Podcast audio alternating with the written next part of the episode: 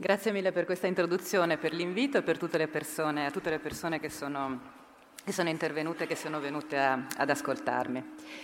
Che cos'è il prestigio? Il prestigio ci attornia, vive e agisce intorno a noi. Ne percepiamo continuamente la presenza nel nostro discorso quotidiano.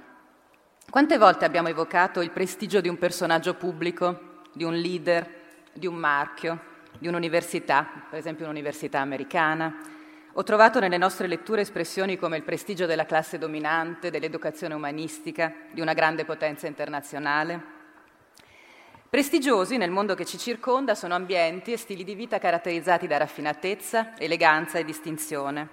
Alcune professioni più ambite e rispettate di altri, riconoscimenti come titolo di studio, onori, premi, risultati speciali. Quando l'anno scorso Sassuolo ha battuto il Milan 4 a 3, i giornali sportivi hanno parlato di un risultato di prestigio.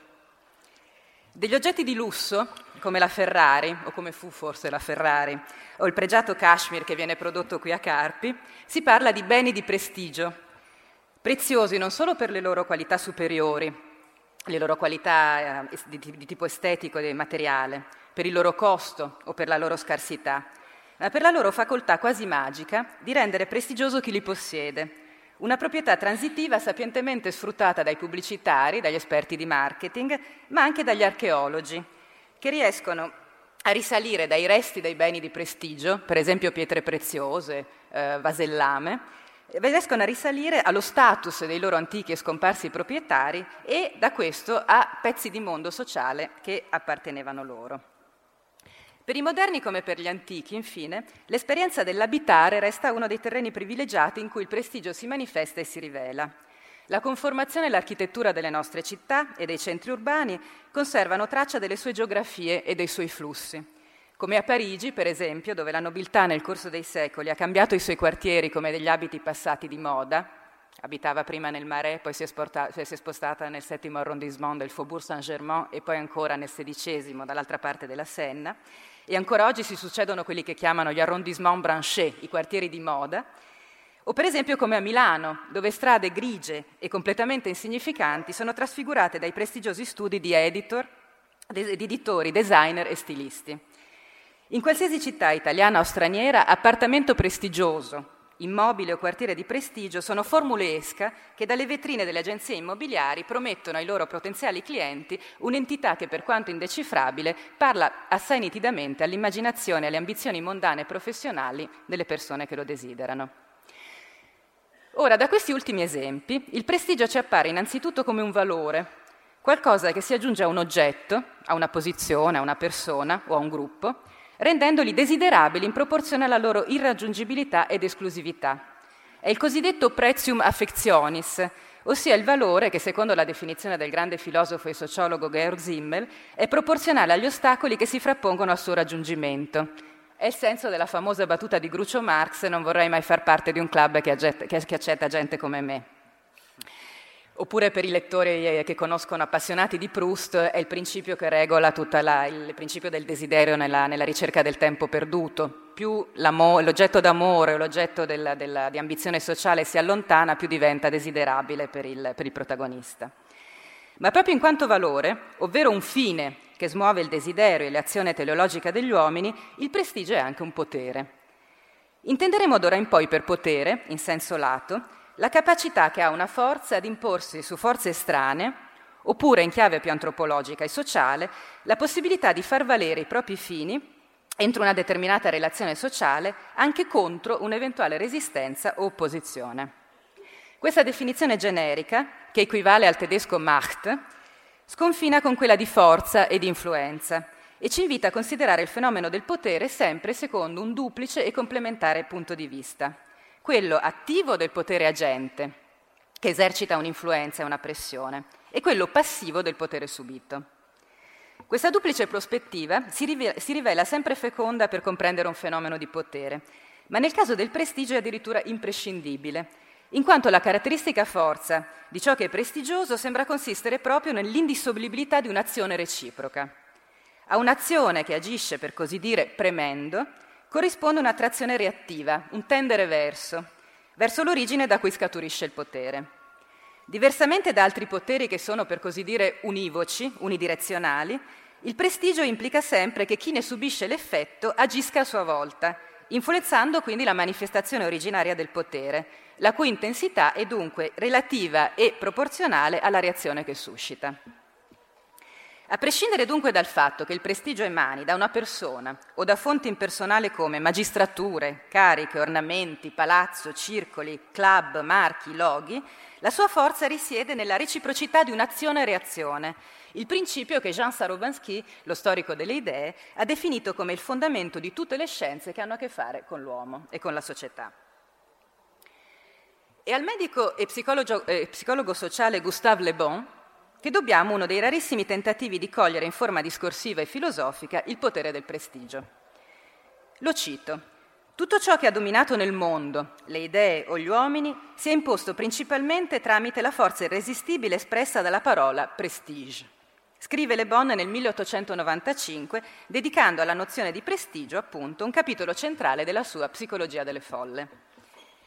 Vi attingerò la lunga citazione che servirà da punto di avvio per la nostra ricerca ne ho trascritta una copia. La, la, traduzione non è precisissima perché la, ieri sera l'ho controllata e ritradotta io dal francese e ho visto che nella traduzione italiana c'erano delle imprecisioni. In ogni caso può bastare per, la, per commentarla insieme.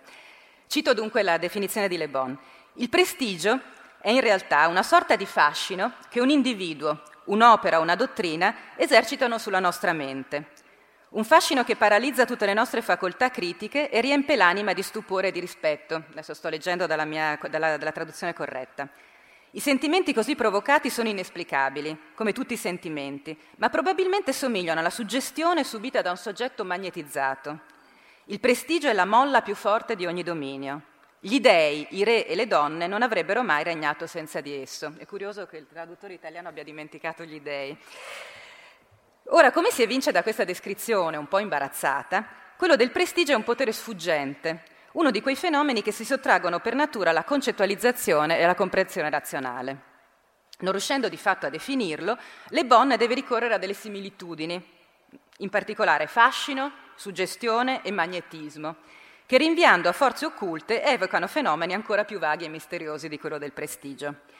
Vi ricordo che anche Freud, discutendo con interesse l'opera di Le Bon nel suo saggio Psicologia delle masse e analisi dell'io nel 1921, criticherà la vaghezza di questa teoria e deciderà di sostituire la spiegazione di Le Bon, fondata sui concetti di prestigio e suggestione, la teoria della libido, l'amore per il capo che passa attraverso l'identificazione. Ora, la stessa allusività e vaghezza di Le Bon si ritrova in altri autori che hanno cercato di analizzare il problema con gli strumenti delle scienze sociali, autori non a caso contemporanei, della, tra la fine dell'Ottocento e l'inizio del Novecento, che è stato apparentemente uno dei momenti della, della moda per il, per la, dello studio del potere di prestigio. Un altro dei momenti cruciali è la contemporaneità, per le ragioni evidenti che poi commenteremo nella conclusione della, della relazione.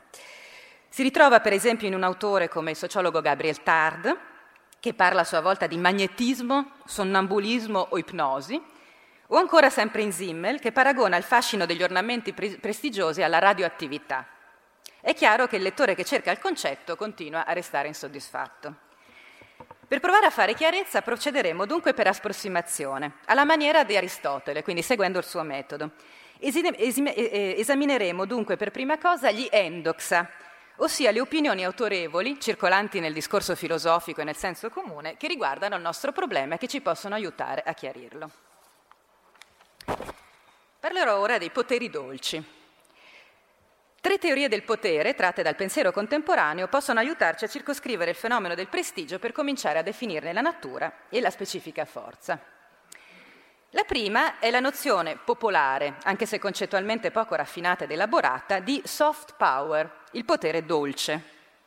Coniata da Joseph Nye, un politologo americano esperto di relazioni internazionali, è stato tra l'altro consigliere di Clinton, rimanda al contesto della lotta tra stati-potenze per la supremazia mondiale, uno degli ambiti in cui il termine prestigio ha conosciuto maggiore fortuna storica, soprattutto nel corso dell'Otto e del Novecento.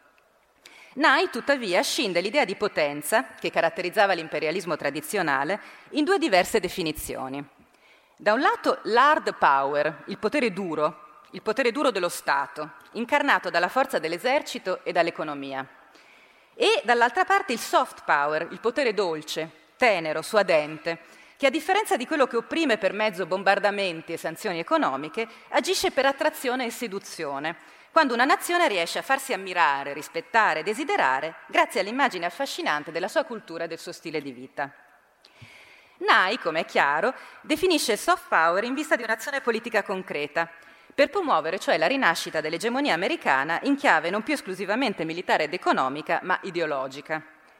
L'America, a suo parere, deve riapprendere a valorizzare il suo impero irresistibile.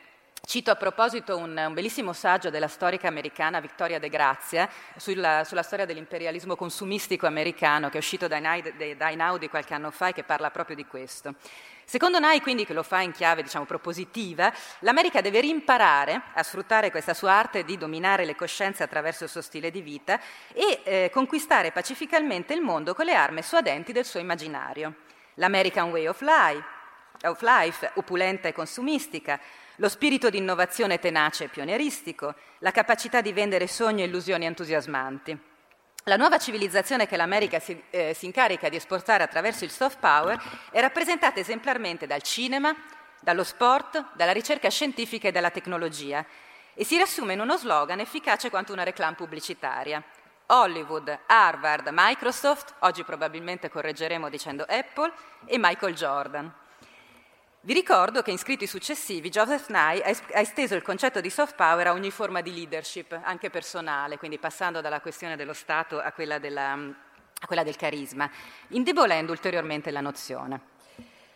Passo dunque al secondo punto, alla seconda teoria del potere. Molto più elaborato epistemologicamente è il concetto di potere simbolico in originale pouvoir symbolique, coniato da Pierre Bourdieu nell'ambito della sociologia della cultura. La questione del potere, in questo caso, riguarda i rapporti tra dominanti e dominati all'interno di uno stesso ordine simbolico, di una stessa cultura per l'appunto, e del suo sistema di credenze e di norme condivise. Anche in questo caso, quindi, stiamo parlando di qualcosa molto vicino a ciò che nel linguaggio di tutti i giorni, nel linguaggio ordinario, chiamiamo prestigio ma invece che a stati potenza, ora, dobbiamo pensare alle gerarchie di status interne a una cultura, le forme del cosiddetto prestigio sociale, termine che però Bourdieu esclude intenzionalmente dal proprio vocabolario scientifico giudicandolo troppo vago. Per le ragioni che invece spiegherò, il termine prestigio merita di essere conservato in virtù della sua preziosa etimologia. Ci ritorneremo. Il potere simbolico, secondo Bourdieu, si distingue dal potere materiale che Bourdieu indica, interessante notarlo, allo stesso modo di Nai, come risorse, risorse militari ed economiche, e come suggerisce il nome, si esercita attraverso simboli culturali che trasmettono senso. Il potere simbolico consiste nel costringere qualcuno ad accettare una certa interpretazione del mondo sociale e una certa visione della realtà, ad esempio che i nobili sono persone superiori o che i gusti estetici della classe dominante sono quelli più corretti, oppure che le donne, per esempio, sono inadatte a esercitare delle funzioni di leadership e di potere. Siccome nessun riconoscimento cognitivo di questo genere può avvenire con la sola forza fisica, io posso fingere di rispettare un'ingiunzione simbolica, poi in realtà mio, all'interno del mio spirito disprezzarla e quindi in questo modo conservare la mia libertà, la costrizione deve compiersi in interiore omine, come direbbe Agostino, attraverso la conquista di un riconoscimento effettivo. Il potere simbolico, secondo Bourdieu, è infatti reale quando il dominato lo accetta dentro di sé, lo riconosce e lo rispetta come normale, evidente e legittimo. Questo implica la complicità dei dominati nel rapporto di potere ed è il punto di maggiore interesse e forza della teoria di Bourdieu, che quindi dalla reciprocità del rapporto di potere passa a, dedurre e a spiegare il mistero della cosiddetta servitù volontaria, cioè di perché i dominati partecipano attivamente al processo di dominio. Tuttavia, per Bourdieu, questa, questa servitù involontaria è in realtà anche inconsapevole, in quanto il riconoscimento viene storto all'insaputa dei dominati tramite la persuasione indiretta, continua e latente esercitata dall'ordine simbolico stesso, che valorizza alcuni valori e alcuni simboli culturali a scapito di altri. Essendo celato in ogni dettaglio della vita quotidiana, modi di dire, organizzazione dello spazio, posture, abbigliamento, giocattoli, il potere simbolico è inaggirabile e subdolo, è una forma di persuasione clandestina esercitata in modo continuativo e occulto dal sistema sociale. Infine vengo dunque al nostro terzo concetto, il potere carismatico, il charismatische Herrschaft. formulato da Max Weber nell'ambito della sociologia politica, dove si tratta delle forme di legittimazione del potere istituzionale, quindi l'Herrschaft, appunto, che Weber distingue accuratamente dal Macht come semplice forza e influenza, quindi in un caso un'influenza generica, dall'altro un potere istituzionale legittimato. Il carisma è il terzo dei tre tipi puri del potere legittimo, secondo Weber, dopo quello burocratico e quello patriarcale. Le prime due forme pure, il potere legale, la cui legittimità è di carattere razionale, il potere tradizionale, che come dice la parola stessa è legittimato dalla tradizione, sono forme di potere ordinarie, valide nella vita quotidiana e di tutti i giorni. Mentre il potere carismatico è un potere straordinario, eccezionale, tipico dei momenti rivoluzionari di cambiamento. Esercitato da chi è portatore di un dono fisico-spirituale che è inaccessibile a tutti, appunto un dono, un talento, il potere carismatico poggia, cito Weber, sulla dedizione straordinaria al carattere sacro o alla forza eroica o al valore esemplare di una persona e degli ordinamenti rivelati o creati da essa. Anche il potere carismatico, come quello simbolico, è legato al riconoscimento, anche se a differenza di Bourdieu non è del tutto dipendente da esso. Il potere del capo, secondo Weber, vale all'interno di un rapporto di reciprocità deve essere cioè accettato come legittimo dai seguaci e dura fino a quando le prove del carisma e del successo sono da loro riconosciute. Alla teoria di Weber possiamo accostare quella già ricordata di Gustave Le Bon, appunto, che ne parla in un capitolo specifico della psicologia delle folle. Le Bon attribuisce il prestigio a uomini, cose, idee, tutto ciò che ha la capacità di esercitare fascino e suggestione e in una nota molto importante distingue tra prestigio acquisito prestigio, o, o, o prestigio artificiale, quello cioè che è conferito da uno status, e il prestigio personale, che è analogo al carisma. Il suo vero interesse, tuttavia, va a quest'ultimo, il prestigio personale, il potere cioè indipendente da titoli, posizioni e autorità, incarnato invece dai grandi guru della storia, le Bon cita Buddha, Gesù, Maometto, Giovanna d'Arco e soprattutto Napoleone, per lui l'antonomasia di questa concezione del prestigio. Lo cito. Le poche persone che possiedono prestigio esercitano un vero fascino magnetico su coloro che li circondano, compresi i loro pari, e se obbedisce loro come la bestia feroce, obbedisce al domatore che potrebbe facilmente divorare. Quindi a cent'anni dalla, dalla, dalla, dall'inizio del, del, del, del, prestigio di Napoleone, ancora la Francia conservava la memoria di questo fenomeno eccezionale. Prestigio dunque è per Le Bon lo straordinario potere del meneur, cioè l'incantatore delle folle, che si manifesta primariamente nel talento comunicativo. L'uso suadente ed efficace del linguaggio verbale e visivo, la capacità di evocare immagini ed emozioni potenti nella mente dei seguaci e l'uso di tecniche retoriche come l'affermazione perentoria e la ripetizione. È noto che Mussolini si esercitava sulle pagine del testo di Le Bon, della psicologia delle folle, ma l'interesse del, del testo, di questo testo, del testo di Le Bon, va ben al di là della sua influenza storica sull'origine delle dittature novecentesche e si estende, come vedremo, proprio alle sue implicazioni teoriche, in particolare a questo aspetto legato alla comunicazione retorica. Ora, per concludere questa disamina di teorie autorevoli, le concezioni del potere che ho brevemente ricostruito permettono di circoscrivere la totalità dei fenomeni di prestigio che ho citato nell'introduzione e, possiamo, e che possiamo cominciare a ordinare intorno a due poli. Da un lato abbiamo il prestigio personale, attribuibile a soggetti dotati di volontà e di fini proprie. Allora, persone individuali, per esempio come i leader, come Napoleone, o persone pubbliche, come gli stati, l'impero americano. Dall'altro il prestigio statuario, conferito dalla posizione che si occupa in una gerarchia o in una tradizione, cioè all'interno di un canone, e che può essere esercitato sia da persone, nel momento in cui acquisiscono un certo titolo o un certo ruolo, sia da cose o da entità astratte. Malgrado le differenze essenziali tra i due concetti, i due poli in realtà possono sommarsi e sconfinare l'uno nell'altro, come per esempio nel caso di Napoleone, che grazie al suo carisma, quindi al suo prestigio personale, da colonnello viene promosso a generale e quindi acquista un prestigio statutario, diventa imperatore, ulteriore prestigio statutario, e quindi crea un nuovo ordine sociale, la nobiltà napoleonica. Come vedete quindi i due concetti sono transitivi. Ora, in tutte e tre le forme di potere, comparandole, si evidenziano dei tratti comuni. Allora, in primo luogo, il potere è invisibile, occulto, di natura, immat- di natura immateriale. Si esercita attraverso mezzi spirituali, simboli, immagini, illusioni, e si contrappone ai poteri materiali, concreti, visibili della violenza e della minaccia fisica. Il suo ambito di azione è dunque l'interiorità. L'immagine informatica, che è implicita nella terminologia di Joseph Nye, può illustrarne icasticamente il funzionamento. Mentre il potere materiale agisce per così dire esternamente sull'hardware, il corpo, sull'hardware umano, il corpo, picchiandolo, affamandolo o in modo più indiretto minacciandolo di sofferenza futura, il potere immateriale penetra nel software umano, la psiche, suscitando passioni, ossia forme del patire spirituale. Sottolineo che l'idea di pathos e di passione in questo caso è da intendere in modo neutro, quindi non necessariamente come affetti e passioni negative di sofferenza, ma anche positive. Anche la speranza è una forma di pathos. Secondo punto, la conquista dell'interiorità avviene per via di un'azione delicata, diversa da quella brutale. Citando la famosa canzone potremmo dire killing me softly, uccidendomi dolcemente. La ragione di questa tenerezza è insita nella complicità di colui che subisce il potere, in quella dunque che abbiamo definito come la forma della reciprocità e del riconoscimento. Possiamo semplicemente chiamarla seduzione. Sedurre, etimologicamente, è conquistare attraendo, condurre verso di sé, trascinare verso di sé. Siamo dunque nel campo che gli antichi, in particolare i greci, definivano della psicagogia, viene dal greco psiche, anima e agogos, colui che conduce e che guida, quindi la conduzione o seduzione delle anime. Terza, eh, terzo punto, questa seduzione dell'anima avviene senza contatto fisico, a distanza. È una forma esemplare del fenomeno che gli antichi definivano la actio in distance e che è sempre costituito un rompicapo per i filosofi, sia che volessero spiegare i misteri dell'attrazione tra corpi senza ricorrere al paradigma della fisica meccanicistica, sia che volessero spiegare i fenomeni di influenza reciproca tra l'anima e il corpo o tra una psiche e una psiche.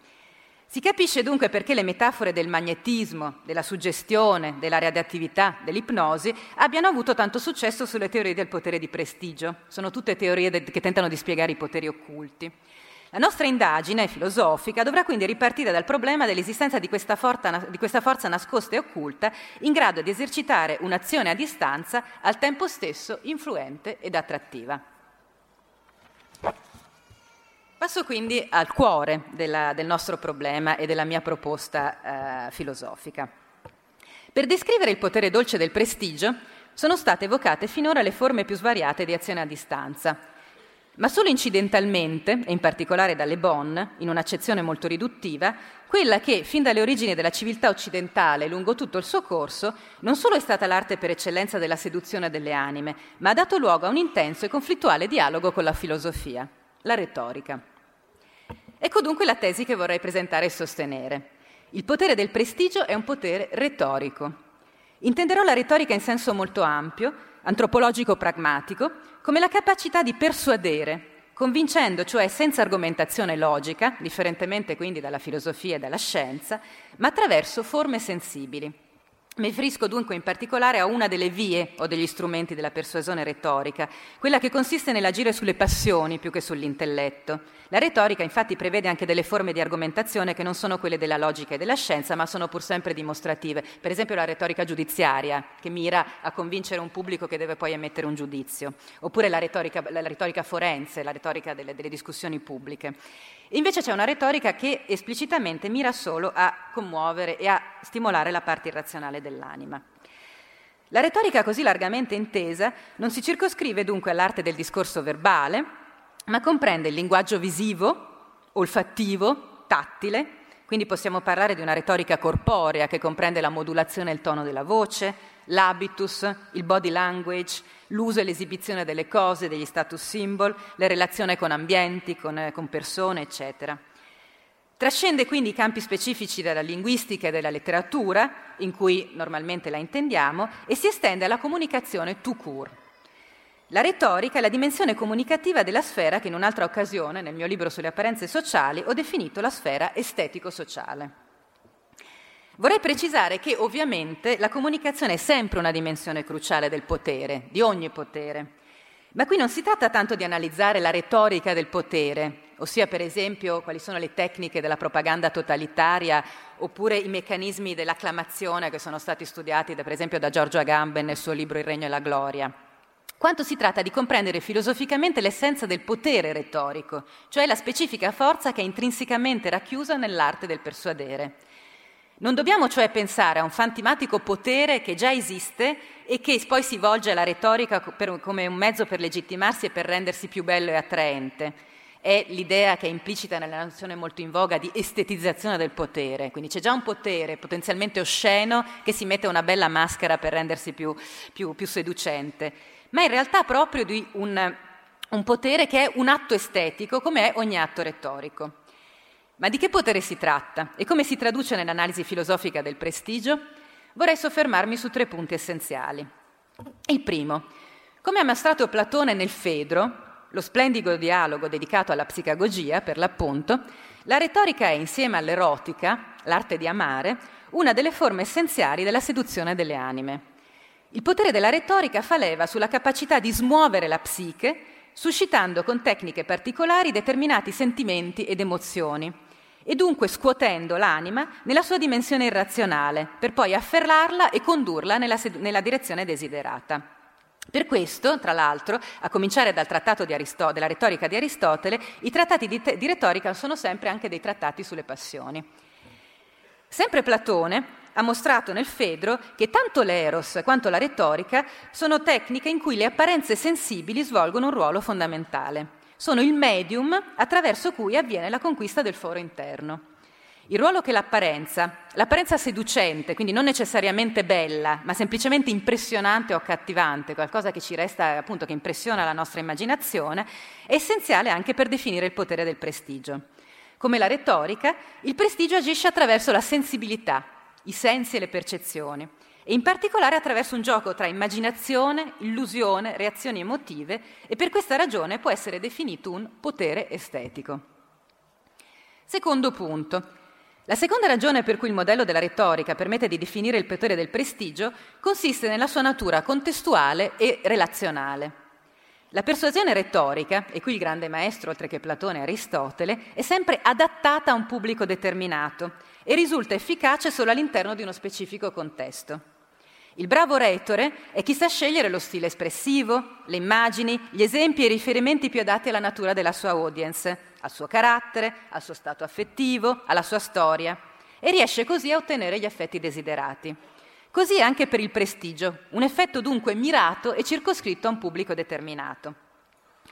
Ora, poiché, perché il modello funzioni, evidentemente le nozioni di retore e di pubblico devono essere ridefinite accuratamente. La prima obiezione che si potrebbe infatti sollevare è che il parallelo tra prestigio e retorica funziona solo per le dimensioni personali del prestigio, quella del leader, che abbiamo visto sa amministrare sapientemente i suoi discorsi, o che viene per esempio da, che viene consigliato dal suo staff per tutto quello che riguarda la sua immagine, le sue dichiarazioni, le pose, i vestiti, le fotografie circolanti, sono ovviamente tutti i casi ed, esempi ben noti. E poi vale anche per il prestigio di una nazione. Se ci pensiamo, in fondo la propaganda e la diplomazia non sono forme altro che di retorica politica, cioè un modo di presentarsi agli altri e di scegliere la tecnica comunicativa adeguata. Ma nelle forme di prestigio impersonale, quando per esempio parliamo di un canone, di una gerarchia tra, eh, di, di status, di una classe, di una tradizione, chi sarebbe il fantomatico retore? La teoria del potere simbolico di Bourdieu ci offre una risposta, suggerendoci di volgerci alla nozione di habitus è l'insieme delle abitudini incorporate, i nostri modi di comportarci che abbiamo acquisito, per così dire, dalla classe o dal gruppo che parla dentro di noi, nel nostro inconscio, ed indagare l'intrinseco rapporto tra habitus, abitudine e retorica. Un esempio semplice e lampante è fornito per esempio dall'educazione nobiliare o della, in generale dall'educazione delle elite, che ha sempre insistito sulla necessità, appunto per i membri della classe dominante, di sapersi presentare, parlare, esprimere correttamente, adeguatamente al proprio status. Affidandosi alla spontaneità quindi delle loro abitudini, i soggetti sociali possono sia essere retori di se stessi, quindi decidere come presentarsi, come vestirsi, come parlare, eccetera, oppure possono affidarsi a quelli che oggi chiameremo i professionisti dell'immagine, professionisti della retorica sociale, come pubblicitari, stilisti, architetti, consulenti d'immagine, eccetera. Ma soprattutto il vero retore del prestigio sociale deve essere considerato l'ordine simbolico stesso, cioè la cultura che presenta valori e classificazioni sempre in una determinata luce. L'ideologia non è altro che una retorica sociale continua e subliminale, un modo martellante di presentare le cose rendendole accettabili e verosimili. Il retore del prestigio deve essere quindi pensato filosoficamente come ciò che è in grado di esercitare il potere dell'illusione sensibile e di creare un campo efficace di persuasione. Questo vale per il rettore. Allo stesso modo dobbiamo procedere per la definizione del pubblico, definibile, a mio parere, sulla base della sua sensibilità a un effetto retorico e quindi come un'entità di natura fondamentalmente estetica. Il pubblico è costituito da quello che nel mio libro sulle apparenze sociali ho definito un sensorio sociale comune, una specie di organo della sensibilità collettiva che permette a chi lo compone di percepire e di sentire le stesse cose e di essere attraversato dalle stesse emozioni. Pensiamo per esempio al pubblico di un teatro che prova, sente, piange allo stesso modo davanti alla stessa rappresentazione a cui assista. È un'immagine che si ritrova tra l'altro anche nel saggio di Le Bon, quando parla appunto del fatto che una folla è da pensare come il pubblico di un teatro, di una rappresentazione. Chi è fuori dal teatro non è vittima dell'illusione e dunque nemmeno dei sentimenti che essa suscita, ma chi fa parte del pubblico non si sottrae al suo incanto. Anche il prestigio, come vedremo, deve essere pensato come un'illusione teatrale, percepita solo da un certo pubblico ed efficace solo relativamente a esso. Il nostro terzo punto riepiloga i primi due. Il modello retorico permette di spiegare la costituzione di una sfera di illusione comune a tutti coloro su cui il retore esercita efficacemente il suo potere. La chiameremo illusio ed è la dimensione collettiva in cui, come per una specie di incanto e di magia, tutti percepiscono insieme le stesse apparenze e sono sensibili alle stesse emozioni. Venerano il prestigio dello stesso capo, quello della stessa rock star, della stessa classe sociale, agognano gli stessi riconoscimenti, trovano chic lo stesso quartiere o i certi beni di consumo.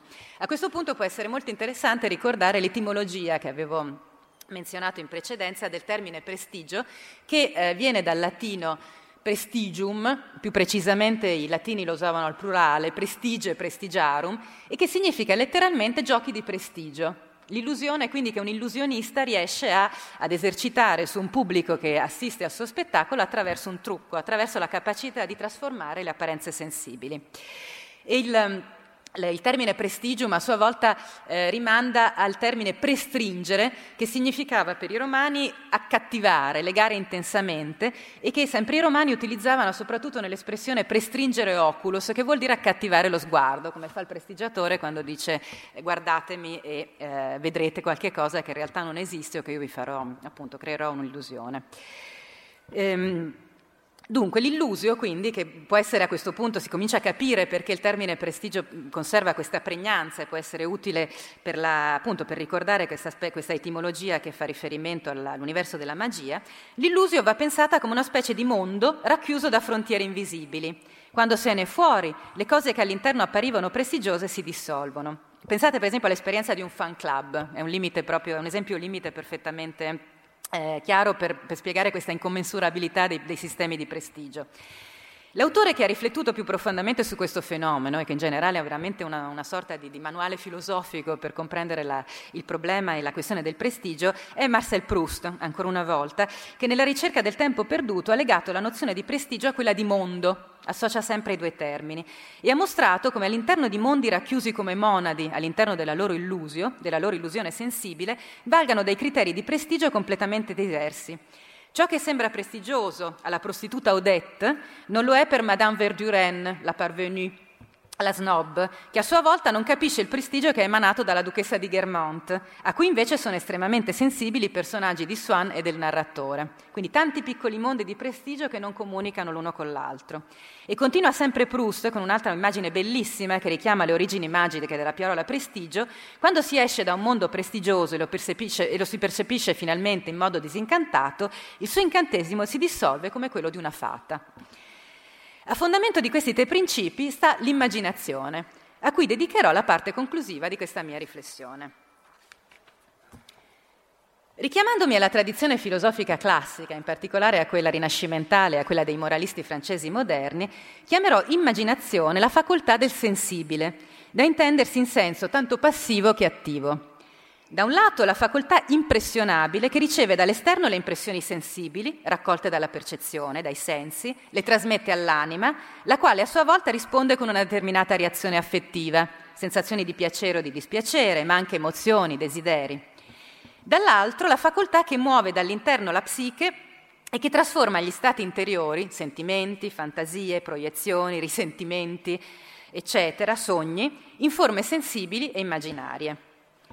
L'immaginazione non è dunque solo, come vorrebbe invece la concezione moderna, quella che tendiamo ad accettare implicitamente e che viene dal romanticismo, una potenza creatrice che si oppone per principio alla realtà, ma è la facoltà che coordina l'intera dimensione sensibile e che come una cinghia di trasmissione connette i suoi tre elementi costitutivi, i sensi, le rappresentazioni mentali e gli affetti. Accogliendo la pregnante definizione di un, di un, collega, Francesco Piro, penseremo l'immaginazione dunque come il retore interno, il nostro persuasore interno, attraverso cui si compie ogni seduzione dell'anima, a cominciare da quella del prestigio. L'autore che ha descritto con più lucidità il meccanismo dell'immaginazione è stato Pascal. Nei frammenti delle pensées dedicati all'immaginazione, da lui ribattezzata la Reine du Monde, la regina del mondo, Pascal si chiedeva chi dispensa la reputazione? Potete trovare la, la, citazione, questa volta tradotta correttamente sulla, mm, sull'immagine di PowerPoint. Um, chi dispensa la reputazione? Chi dà il rispetto e la venerazione alle persone, alle opere, alle leggi, ai grandi, se non questa facoltà immaginante? Quanto sono insufficienti tutte le ricchezze della terra senza il suo consenso? Il prestigio in particolare dei grandi e delle, pers- delle persone autorevoli e potenti è la più subdola incarnazione di questo potere. Cito ancora Pascal, i nostri magistrati hanno compreso questo mistero. Le loro toghe rosse, gli ermellini in cui si infagottano come gatti impellicciati, i palazzi dove tengono udienza, i gigli, tutto questo apparato augusto è assolutamente necessario. E se i medici non portassero camici e pantofole e i professori non avessero berretti quadrati e vesti troppo ampi su quattro lati, mai avrebbero ingannato la gente, incapace di resistere a questa così autentica parata. Solo a vedere un avvocato in sottana e berretto sul capo ci facciamo un'opinione autorevole delle sue capacità.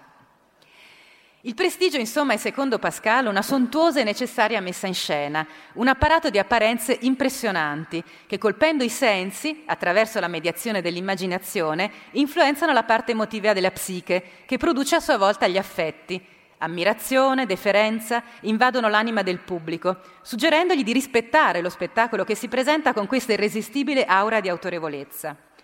La retorica che viene qui descritta da Pascal è di natura essenzialmente visiva, tutto si gioca attraverso vestiti e apparati, ma non è difficile tradurla in esempi, è, tradurla in esempi contemporanei. Pensate semplicemente alla più grande fabbrica di prestigio a cielo aperto che è la pubblicità, e funziona proprio sullo stesso meccanismo. Più avanti, tuttavia, Pascal evocherà anche altre forme di retorica sensibile, come per esempio l'importanza del tono di voce, che a suo avviso può trasformare un sofista in un grande predicatore. Ma si può pensare alla retorica, anche Le Bon, per esempio, come abbiamo visto, darà una grandissima importanza alla, alla retorica verbale.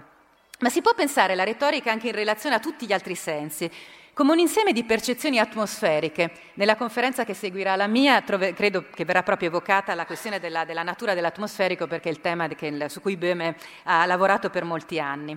E un esempio che mi è venuto in mente per evocare questo insieme di percezioni atmosferiche che producono prestigio è quello della Basilica di San Pietro Visitando la Basilica di San Pietro siamo invasi da un insieme di percezioni che riguardano il contrasto tra i toni cupi e lo splendore dell'oro, la sensazione tattile del marmo freddo e liscio delle colonne, il profumo d'incenso, l'umidità dell'interno. E tutto questo fa, diciamo, contribuisce a creare un'impressione unica, una sorta di sinestesia totale tra i sensi. E in fondo fu la grande scommessa della Controriforma quella di rilanciare il prestigio della Chiesa cattolica e quindi indirettamente il prestigio di Dio attraverso il potere sensibile dell'immaginazione. Ad maiorem Dei gloriam, come recitava il motto dei Gesuiti. Sviluppando ulteriormente il parallelo tra il prestigio e la retorica, potremmo considerare il prestigio all'interno del genere epidittico, quello della retorica che ha lo scopo di conferire valore agli oggetti, dimostrare che una cosa o una persona è bella e buona, lodevole e desiderabile.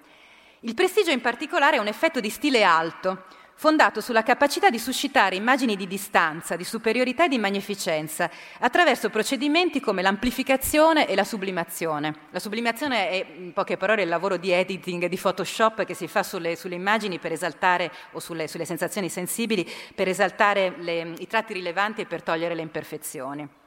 Una possibile definizione del prestigio, dunque, potrebbe essere quella di una superiorità sociale rappresentata in forma sensibile e destinata a suscitare sentimenti di deferenza, è la, è la definizione che vi propongo. Una nozione, di, quella di deferenza, intorno a cui ruotano poi affetti secondari come l'ammirazione, la paura, il rispetto, la disponibilità all'obbedienza. Prendendo a prestito una categoria dell'estetica che ha conosciuto grande successo nella cultura del Settecento, potremmo anche definire il prestigio come la retorica del sublime sociale. Come il sublime, il prestigio è scatenato dall'immaginazione di cose alte, maestose e sulla percezione di un'enorme distanza tra la nostra fragile e minuta esistenza e la potenza che incombe su di noi. Gli esempi tratti dall'architettura sembrano i più adatti a illustrare in che cosa consista questa analogia tra il sublime e il prestigio. Pensate alle piramidi, alla Reggia di Versailles, incarnazione e luogo di messa in scena del prestigio del Re Sole, e pensate ai grattacieli di New York e di Chicago, che erano stati fatti per rappresentare il prestigio dei grandi industriali americani. A sinistra vedete la, la Sears Tower, ex Sears Tower e ora Willis Tower di Chicago, e l'altro è il famoso Chrysler di New York. Ora, questa immagine che oppone la, la, la, il primo grattacielo, cupo e eh, maestoso, e lo scintillante Chrysler Building, che ha evidentemente tutta un'altra allure, ci induce, suggerisce a introdurre una partizione importante all'interno del concetto generico di prestigio, di cui ho parlato finora, suggerendoci di distinguere tra, da un lato, il prestigio tradizionale e dall'altro l'idea di glamour, che rappresenta la variante del prestigio della nostra società democratica. Mentre il prestigio tradizionale il prestigio dell'ancien regime, potremmo dire, è intrinsecamente gerarchico, fondato sulla rappresentazione di una distanza sociale insuperabile. Non a caso il pubblico davanti alla sua immagine si sente intimorito e vulnerabile. Il glamour gioca invece su una dialettica tra vicinanza e distanza, funzionale alla promessa di mobilità sociale che è tipica del nostro mondo, della società capitalistica. Alla deferenza quindi si sostituisce il desiderio, da intendere al modo in cui lo fa l'antropologo e e letterato René Girard come un misto di invidia, di seduzione retorica, di desiderio di essere come e di fare parte del mondo più prestigioso. L'immagine glamour è fatta per essere desiderata e invidiata e, come diceva lo scrittore Norman Mailer di Marilyn Monroe, per rappresentare il sogno privato di ognuno di noi. Dall'asse della paura, quindi, la retorica sociale si sposta su quella della speranza e per stimolarla il glamour enfatizza il ruolo dello stile di vita e soprattutto della bellezza e dell'eros.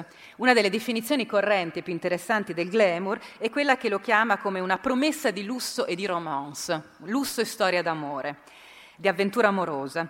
Nelle sue immagini il pubblico ha la possibilità di investire tutta la sua immaginazione proiettiva e di pensarsi al posto, o meglio insieme alle persone prestigiose e, come direbbe Remo Bodei, di desiderare un'altra vita. Il rinvio alla distanza comunque non scompare, perché la promessa di ascesa è per molti insuperabile e al sogno ad occhi aperti di come si vorrebbe, si spererebbe di essere, si accompagna necessariamente il retrogrusto frustante di come ci si sente davvero. Il glamour, per concludere, sta al prestigio tradizionale come il bello sta al sublime, come il desiderio e la speranza stanno alla deferenza e al timore, come la distinzione sta all'imitazione e come le vecchie aristocrazie stanno alle nuove elite, la celebrità. A questo punto ho una piccolissima galleria che riassume appunto questa contrapposizione tra il prestigio tradizionale e il glamour, tra la società eh, gerarchica e la società che promette la mobilità sociale.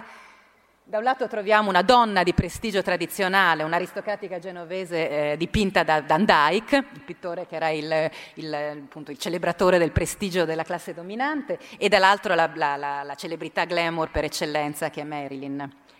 Due oggetti di prestigio, molto diversi tra di loro, il Rolex, oggetto del prestigio tradizionale virile e maschile, e dall'altro il watch della Apple, l'oggetto glamour, colorato, che dà speranza, che gioca, che gioca su un desiderio e sull'attrattività eh, quasi giocosa. E dall'altro due imperatori del, di, di, prestigio, Augusto da un lato, la distanza del suo gesto, e dall'altro il famoso manifesto della campagna elettorale di Obama, che non a caso, tra l'altro, il, il presidente Glamour è, eh, diciamo, viene sottolineato con la, con, addirittura con la parola hope, la parola speranza, quindi è qualcosa che allo stesso tempo suscita un sentimento di ascesa e non semplicemente di distanza e, e di sublime. A questo punto è il momento di trarre qualche conclusione provvisoria. Richiamerò dunque i due punti che mi sembrano essenziali per dare un senso generale a questa riflessione e per provare a volgerla verso la comprensione del presente.